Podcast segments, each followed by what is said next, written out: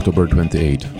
In recent days, Syria does not leave the media headlines or mouths of some politicians, all due to the killing of ISIS leader Abu Bakr al Baghdadi. However, under this mantle of geopolitical game, life is still going on in Rojava. We are in the city of Qamishlo again, where the Kongra Star manifestation is taking place. Its aim is to give support to Kurdish People's Protection Unit. People are chanting, We are all from YPG, and Erdogan is the killer. He kills children, the elderly, all of us. Kongra Star is a women's federation in Rojava. Today, they also organized a press conference at which they condemned what was happening, reminding that the first victims of the conflict were children and the elderly. The population of the region does not agree to attacks by the Turkish state in the cities near the border with Syria. They are asking Americans to protect, above all, the population, not the oil. Participants of the manifestation are children, women, men of all ages. They hold yellowish green flags, on which you can read slogans like, There is nothing better than the freedom and the free territory, or SDF is our life, our strength, our protection. We talk with some of the participants. Adil Karim Sarkhan is the member of the High Committee of the Democratic Union Party from the Rojava region. We are here today to give SDF support. SDF is our dignity.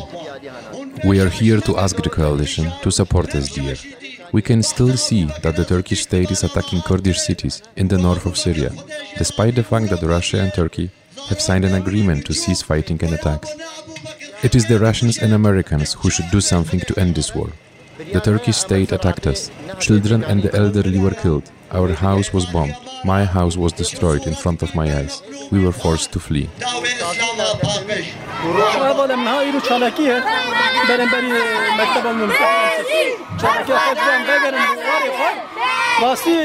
Next, we meet the co-chairman of the Serkaniye City Council, Mr. Muhammad Farai.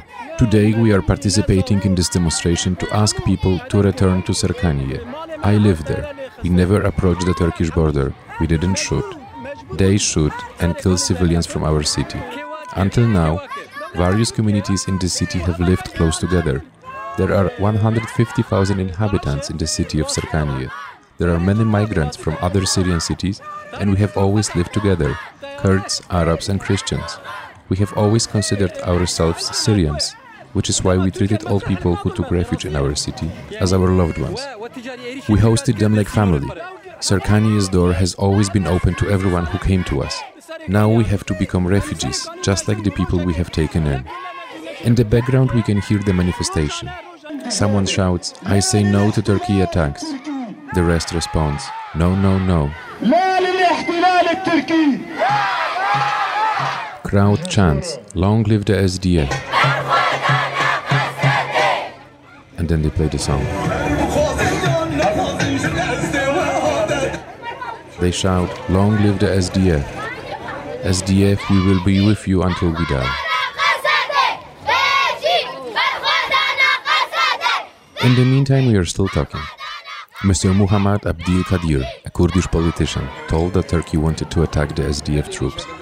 Turkey said it is attacking terrorists, but in fact, looking at what is happening on the Turkish border after the American attack on Abu Bakr al Baghdadi, which occurred at the Turkish border, Turkey is participating in the activities of ISIS terrorists, hosts them and protects them. SDF and YPG are not terrorists, they are our children, Kurdish forces that protect this region.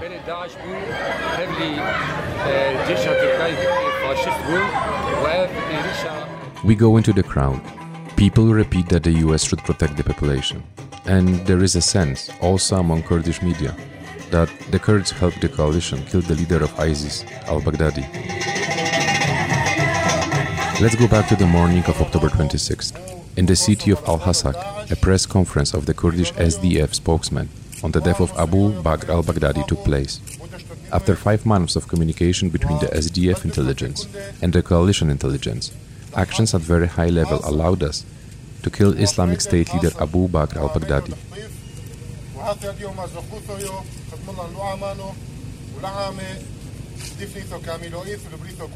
At this point, American forces are practically in the same place they were before, in the east of Syria, in Deir al-Zor, in Hasag, in Remelan, and in Shadade. This is the region with oil. They returned to their base. What also happened on 26th was that the Americans returned to Rojava, to the Kurdish area.